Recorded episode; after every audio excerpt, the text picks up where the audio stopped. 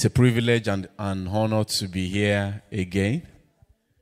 Uh, I'm constantly learning from Pastor. I mean, I watch him on uh, Facebook. I don't tell him.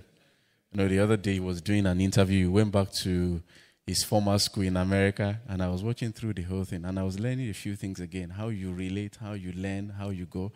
And I was like, wow. So even though he's a friend, he's also somebody I look up to.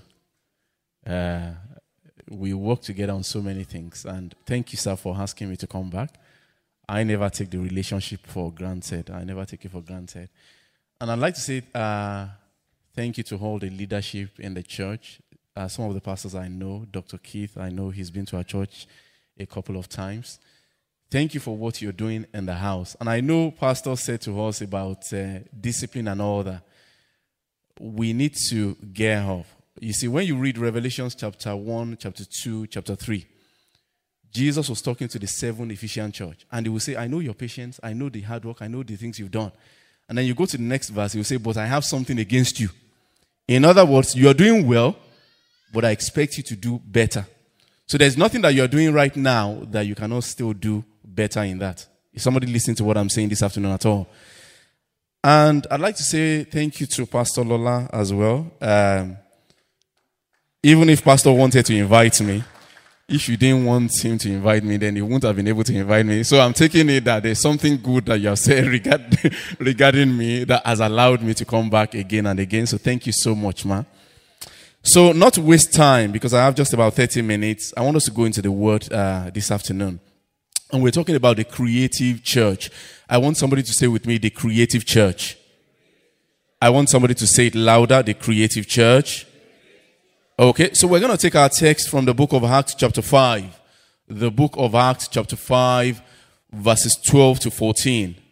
He said, And by the hands of the apostles were many signs and wonders wrought among the people, and they were all with one accord in Solomon's porch and of the rest does no man join himself to them, but the people magnify them, and the believers were the more added to the Lord, multitudes both of men and women. Now, for us to please understand this, this was back in the early church. And the Bible is recording, we read Acts of the Apostles, but it was the Acts of the Apostles through men and women like you and myself. And so God was doing all sort of miracles, strange things were happening. And because this is the sixth year of the church, and six stands for the for the uh, for for the uh, number of man, which talks about destiny and purpose, which tells me that God wants this church to enter into another realm of purpose, another realm of destiny, another realm of moving forward, another realm of progress, which is why we're studying about the creative church. I don't know whether somebody's following what I'm saying at all. So, just like we have in the early church, God is expecting this house to move into a different realm whereby even people who are just lay workers, people who are just members, will lay hands on the sick and they will recover. They will do things and they will just be creative, and people will look at them and say, Wow, there's something about you. I want to follow your God. I pray that that will be our portion in the name of Jesus. I said, I pray that that will be our portion in the name of Jesus. So let's go further. I'm going to give us 12 principles of uh, divine creativity. And I'm just going to be running through some of those points. You know, 12 principles of divine creativity. and the first one I want to give to us is that to be creative is to produce something that has not existed before. To be creative is to produce something which has not existed before. Okay, that's the number one principle. Now, to, to be creative is to generate something new. To be creative is to express inner gifts, creative, make, produce, generate, manufacture. Okay? So, God wants us to be creative. So, to be creative is to bring something new out of what is old. To be creative is to manufacture something new. Okay? Now, the second principle, which I'd like to mention to us, is that creativity is usually a response to a need. Creativity is usually a response to a need, a response to a problem, a response to a challenge. Now, somebody said this. He said, uh, necessity is the mother of invention. So when there's a need, there's a challenge, you have to think out of the box and find a way to solve that problem. So creativity is usually born out of a need or a problem or a challenge. Okay? Now, number three principle, which I'd like to mention to us, is that God is the ultimate and the first creator. So if you read Acts chapter 2 or Acts chapter 5 that we read, verses 12 to 14, and you read about the apostles laying hands, but you do not read Genesis chapter 1, you will not fully understand creativity because Genesis chapter 1 makes us to understand that God is actually the ultimate creator. Now, Bible scholars makes us to understand that in Genesis chapter 1 alone, the word God was mentioned 32 times. And there are so many names of God. Uh, in Exodus chapter 3, verse 14, God was saying to Moses, uh, He said, I am the I am that I am. Genesis 17, God said to Abraham when he was 99 years old, He said, He said, Walk before me and be blameless. He said, I am the El Shaddai God, which means I am the double breasted God. Okay, in Genesis chapter 22, God was saying to Abraham, He said, Go and sacrifice your child. And then when He provided a ram, Abraham said, Jehovah Jireh, which means God my provider. So God has so many names. But when you go into the original Hebrew context, Genesis chapter 1 was talking about the Elohim, Elohim. That means the God who is the creator, the God who is the eternal father, the God who was never created but created everything. So there's no way you can talk about creativity without reading Genesis chapter 1 because Genesis chapter 1 32 times mentions the name of God as the Elohim. It will say in the beginning, uh, God created the heavens and the earth. That means the Elohim created the heavens and the earth. And then it says, the earth was without form and void, and there was darkness upon the face of the deep. Remember, I said creativity is always a response to a need. And then God said, Let there be light. In other words, there was chaos. Nothing was happening, and God came on the scene. And because He was a creator Himself, He thought, okay, how do we fix this? And then all of a sudden, He started speaking into the darkness. This one moved, this one moved, and then He started creating things. And because God is a creator, which is leading me to the next one, He created other creators. So you are also a creator. I don't know whether somebody is following what I'm saying. So the number fourth principle is that you are also a creator. I want you to help me turn to your neighbor this afternoon. Please turn to your neighbor and say to them, neighbor, say neighbor, you are also a creator. Okay? So let me run quickly so that I know that you're following me. So the first one I said to be creative is to produce something new. I said second one, creativity is always a response to a need. And then number three, I said God Himself is a creator and then number four, you also are a creator. Now, think about this. When God created everything, He created the basic things. And I can never forget this, Pastor. When I was like in primary school, I read a particular book, and I believe that the book was a secular book. But at times, from secular things, you learn spiritual things in that particular book, he, he was saying about how God created everything, that God created the skies, God created the waters. He said, then when God got to the last, he created man on the sixth day. And God's idea was that I don't want to create houses. I don't want to create aeroplanes. I don't want to create cars. I don't want to create telephone. I'm going to create another creator in my own image to continue the work of creation that was doing. So God is not only a creator, the same creative instinct that is in God is in myself and you. I don't know whether somebody's following what I'm saying at all. Please, I want you to help me tap your neighbor. Say, neighbor. Say, neighbor. Because you were created in the image of God, you are also a creator. Okay, are we still together?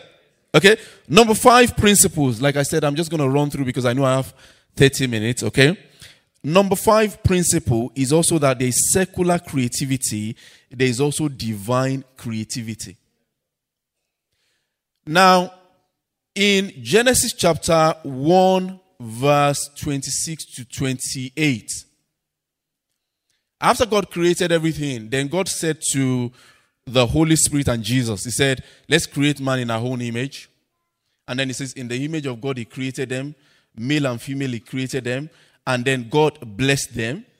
And then that's the creative mandate. He said to them, Be fruitful, multiply, replenish. Note the word replenish. That means keep it going in a circle. You know, every time there's something going wrong, create it again. And then he says, Subdue and have dominion. In other, in other words, God gave a mandate to man to continue creating after him.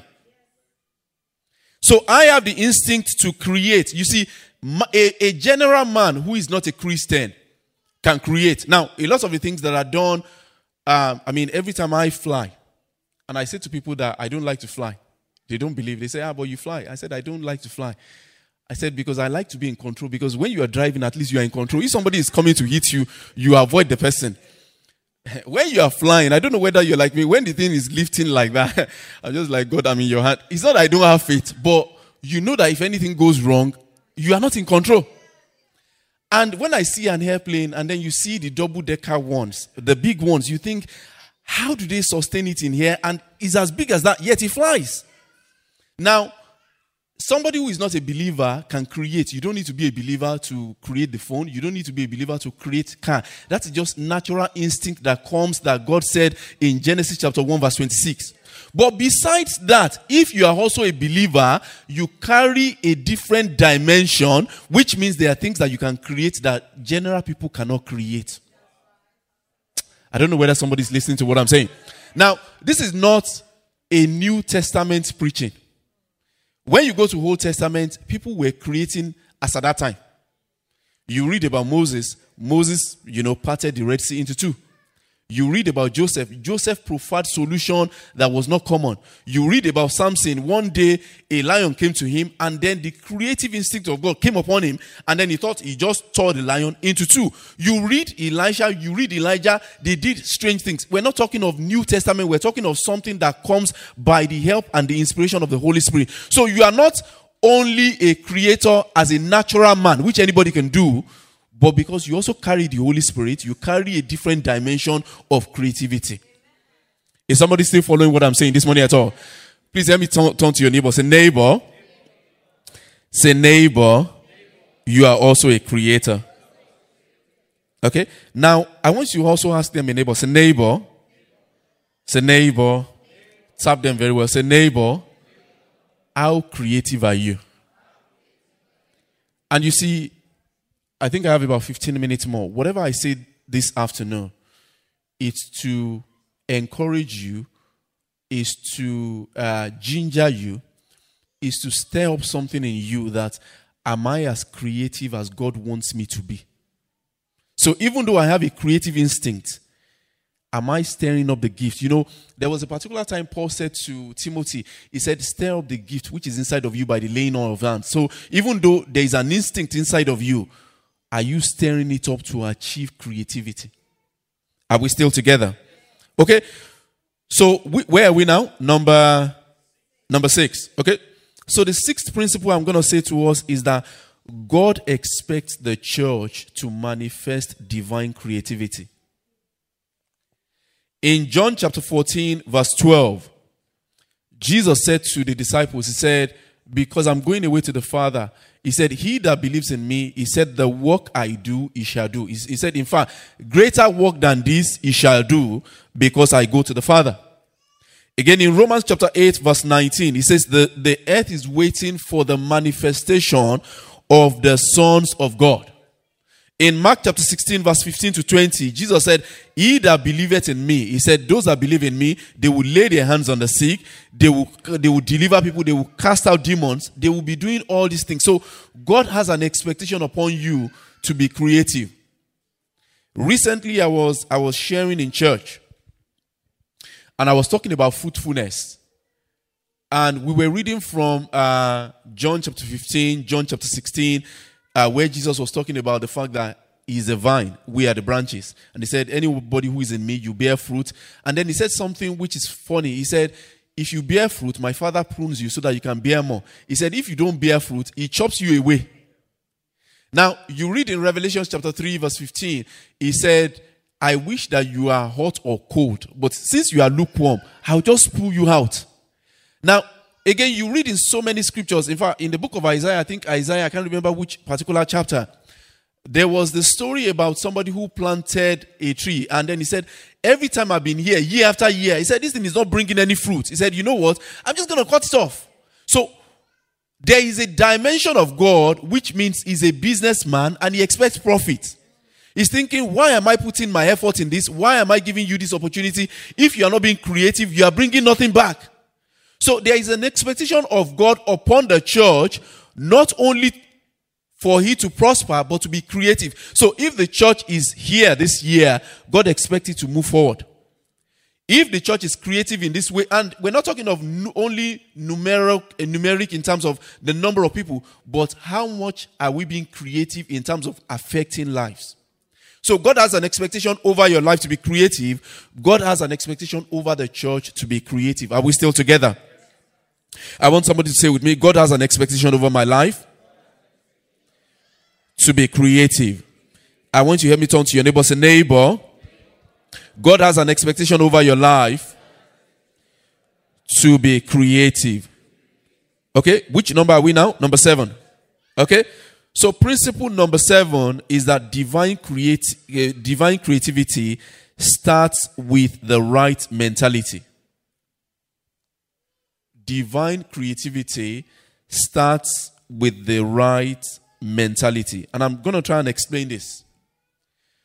There is a mentality that with God, all things are possible. For you to be creative, you need to understand that there's always a way. So there's a problem, there's always a way. There's a challenge, there's always a way. There's a difficulty, there must always be a way. Once you have that mentality, you know that you'll be able to create a solution. And now, in the book of Genesis, chapter 18, verse 14, God came to Abraham and Sarah and God said, I'm going to visit you by next year. And then Sarah laughed. And God asked a question. He said, Is anything too hard for the Lord to do? That means with God, all things are always possible. Now, in Jeremiah chapter 32, verse 17, Jeremiah stood and said, Oh Lord God, you created the heavens and the earth. He said, By your power and your outstretched hand, he said, There's nothing too difficult for you to do. In Luke chapter 1, verse 37, the angel came to Mary and said, You're going to be pregnant. And she said, How is it going to be? And the angel said, With God, nothing shall be impossible. In Mark chapter 9, verse 23, one of the days Jesus went to a mountain. He came back, and there was this man, the son had a problem.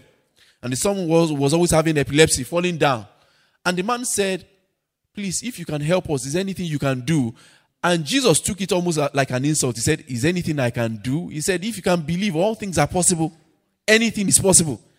Again, in Matthew chapter 26, in fact, one of the days I was reading Matthew 26, and Jesus was just about to die. He was in the Garden of Gethsemane. And he said something to God. He said, Please, if this cup can pass over me, he said, is and he said this, he said, All things are possible for thee if this cup can pass over me. And you know, I like to meditate on the word of God, and I was meditating because I have always been taught from you know Sunday school that Jesus was the only way if he didn't die and all that. And I was ruminating that was Jesus suggesting that God always finds a solution. So he's saying, Can you find another solution? But you know what? I will go with your will. In other words, God's will was that Jesus would die. But the way God is, God is never stuck.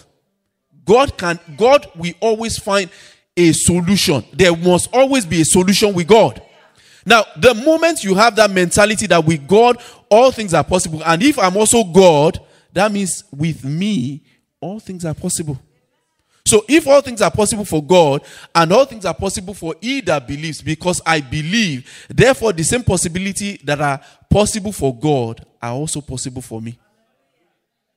And you see, once you have that mentality, you know that even when something is not working, there must be a solution somehow. There must be a way somehow. It might be difficult in that place of work. There must be a solution. Oh, somebody said, Oh, he came into this country. Oh, he's not been able to find the kind of job. And somebody said, But you can create jobs.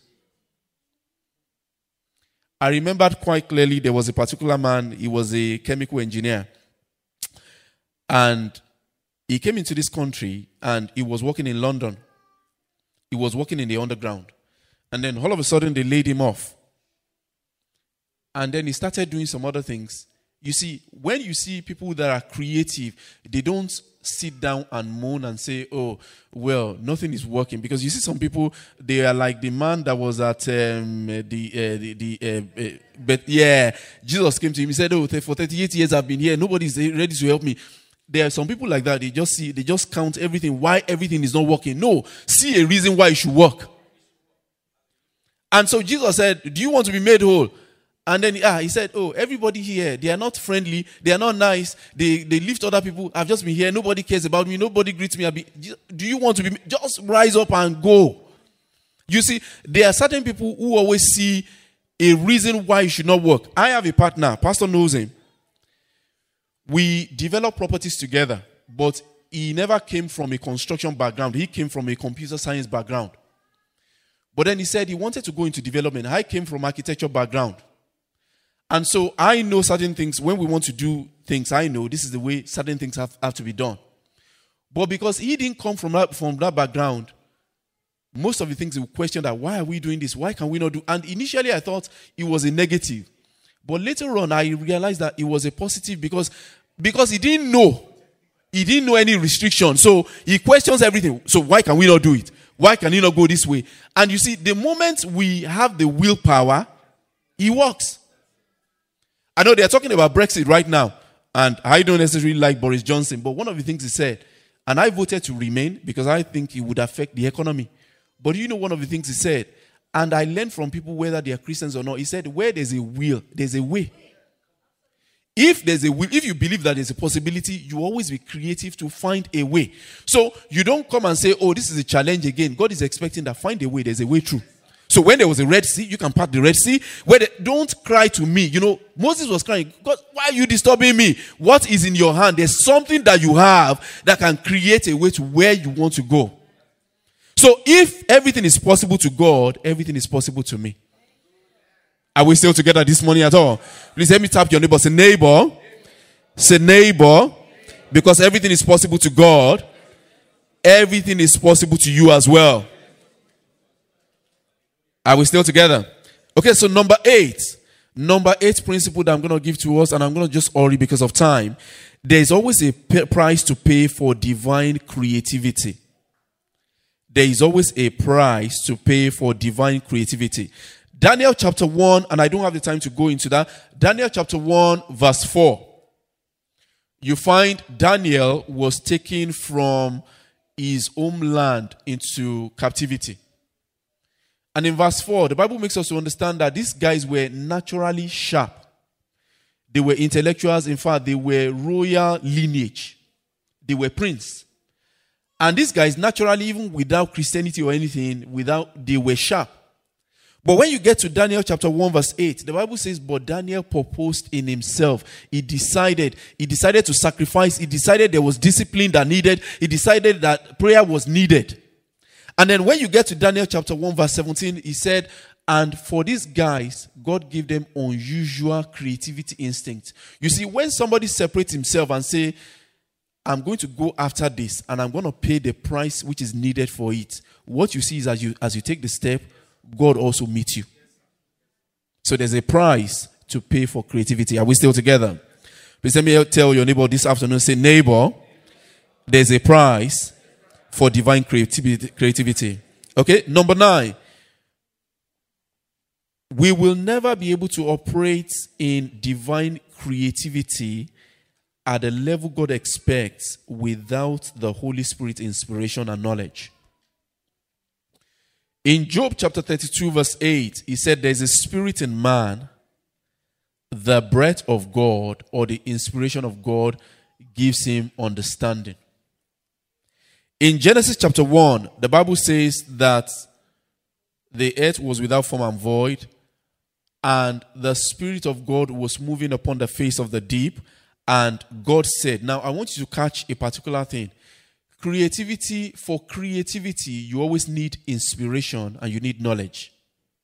Please note that you always need inspiration. Inspiration because certain things are not taught. Now, the more knowledge you have, the more creative you are. So, if somebody has a knowledge in a particular area, that person is likely to have more creative, more creativity because you have certain knowledge in that area. But you see, there is a dimension of creativity that is not taught, it just comes to you. Some things are not taught, they are just learned. I give you an instance. You are you want to teach somebody to ride a bicycle. How do you teach them to ride a bicycle? Say, put your leg down, put your leg down. Okay, ride. They must learn to be balanced with two wheels. They must try themselves. There are certain things that you catch them, they are not taught. So there's a level of creativity that is instinct. I don't know how to explain that. So you find that in Genesis chapter 1, God was there, Jesus was there. Now, Jesus represents knowledge. The Holy Spirit was also there talking about the creative instinct. So, for you to actually be creative in the dimension that God expects you, number one, you must be somebody who goes after knowledge, and you must be somebody who is tapping into the Holy Spirit for creativity. So, it will breed upon the knowledge that you have to give you creativity. Are we still together at all? So you will never be able to be creative the way God wants you to be if you are somebody who is lazy with knowledge. You will also not be able to operate at that level if you don't take inspiration from the Holy Spirit. Are we still together? Okay. Number 10, and I'll quickly just finish in the next five minutes. I find that one of the hindrances to creativity is our past experience or tradition your past experience or tradition, negative past experience, can be an hindrance to creativity. Now, Jesus said something very powerful in the book of Mark, chapter 7. He was always quarreling with the Pharisees. He said, You guys, through your tradition, you have made the word of God to be of none effect. There was a story in the book of Acts, chapter 10.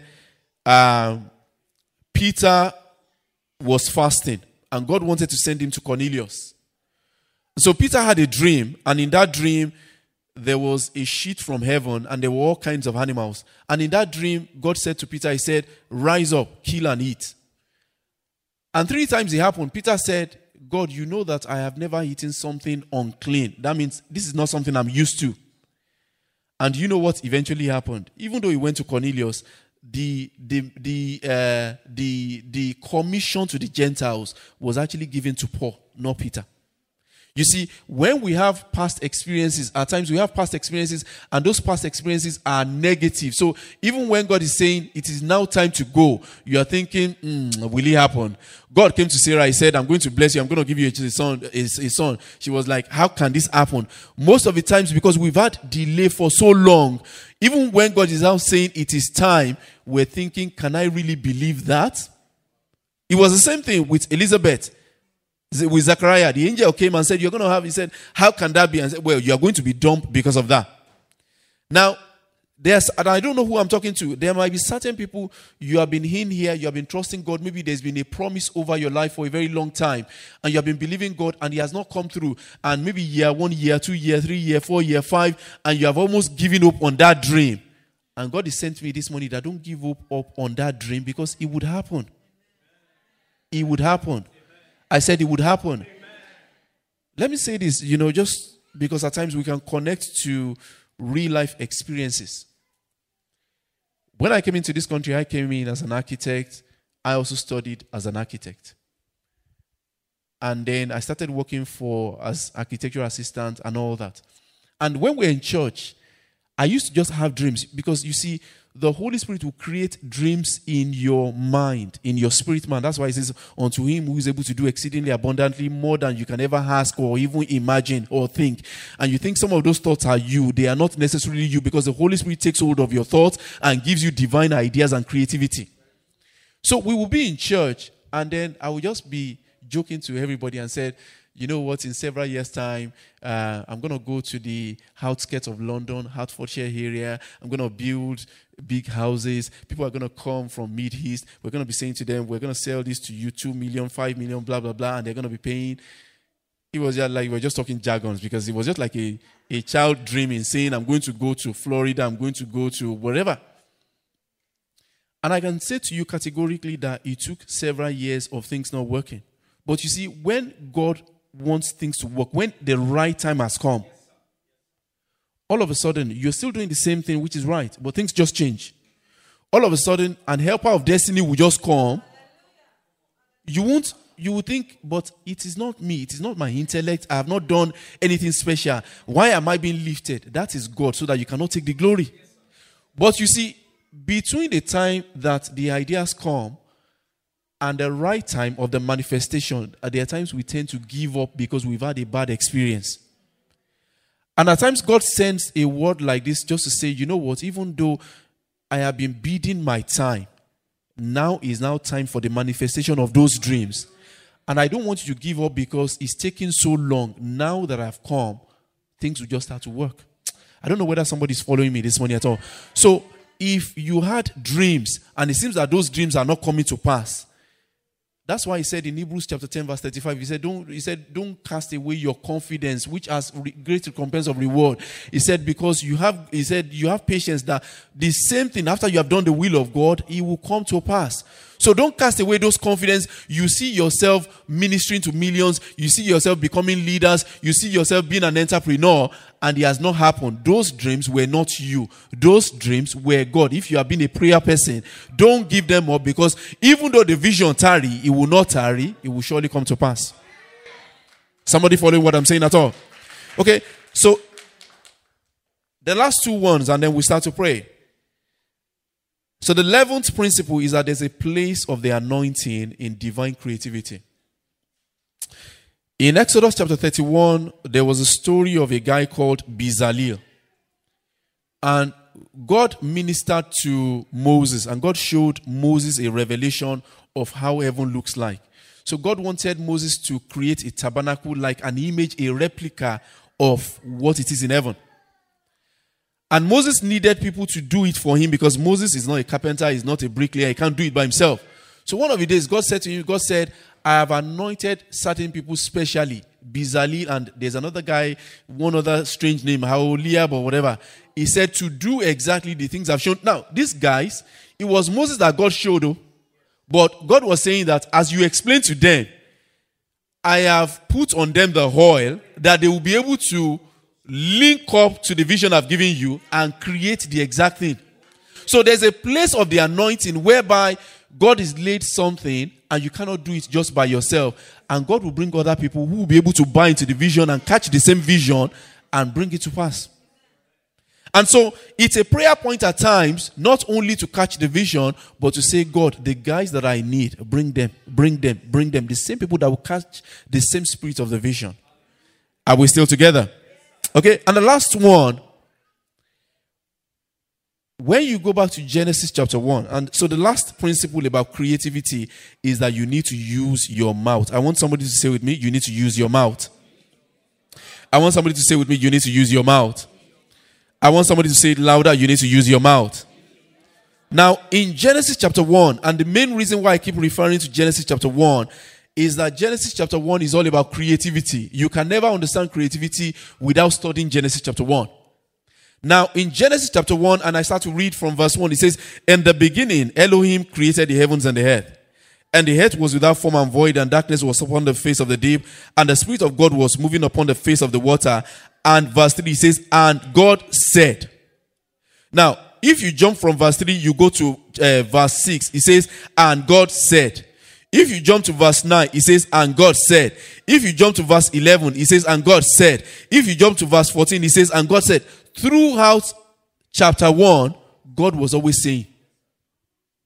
Somebody said this, he said, A closed mouth is a closed destiny. You want to be creative, you want things to come to pass. You say it. Let me share a testimony, you know, as I round up. I'm not sure whether I've shared this before. We, we had a bit of delay in childbirth when we got married.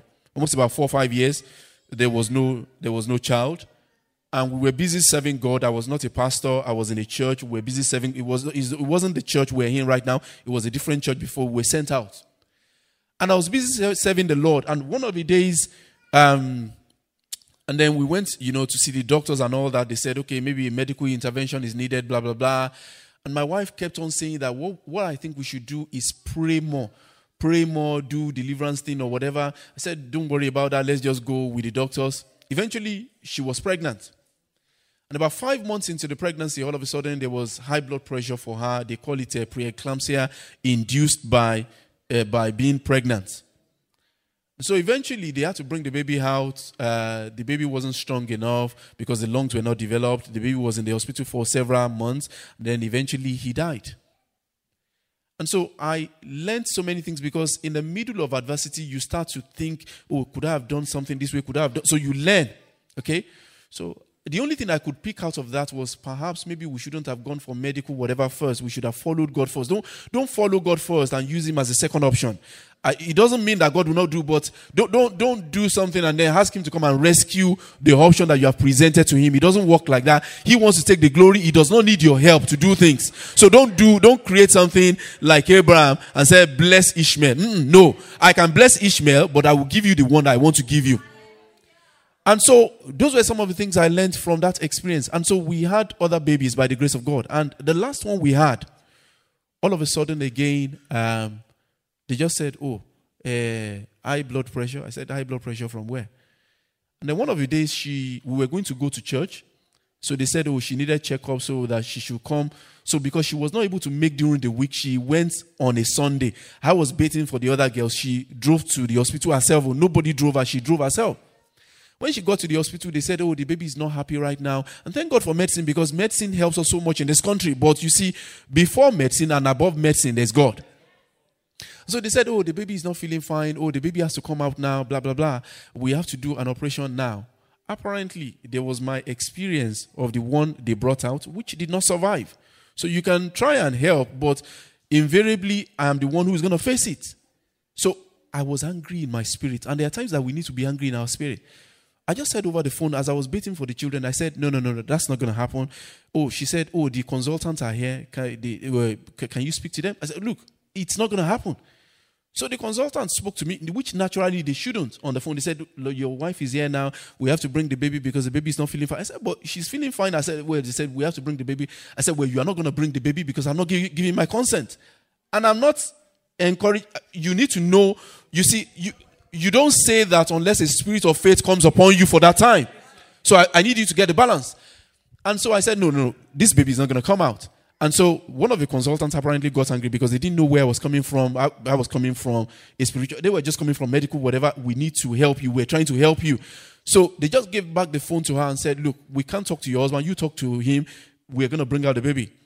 And then I said something. I said, We've been wrong. I said, You know what? This, this operation that you're saying, I cancel it now. I said, I cancel it now. It's cancelled. And then they said, okay, she should just stay in a particular place. And then they were watching. And then they said, okay, we're just going to give you maybe 30 minutes or whatever. And then another consultant came back again and then tested and said, but this baby is fine. There's nothing wrong with this baby. And I said this to my wife. I said, when I was talking, it was all fine. I said, do you know when there was a shift in the spirit? The moment I said, it's now cancelled. Now, in Genesis chapter 1, why am I sharing this with us? There are times that we face an obstacle, the Holy Spirit will come upon you like something. And you need to speak out because if you don't speak, as at that time, you are bold. You don't want, it's not like you want to offend somebody. You just said, you know what? In the name of Jesus, this is it. And then once you utter that, because your word is creative, your word goes into the realm of the spirit and creates things. So I don't, I don't know who I've been speaking to today that certain things have not been working God wants you to use your mouth to create in the spirit realm. Can we rise up?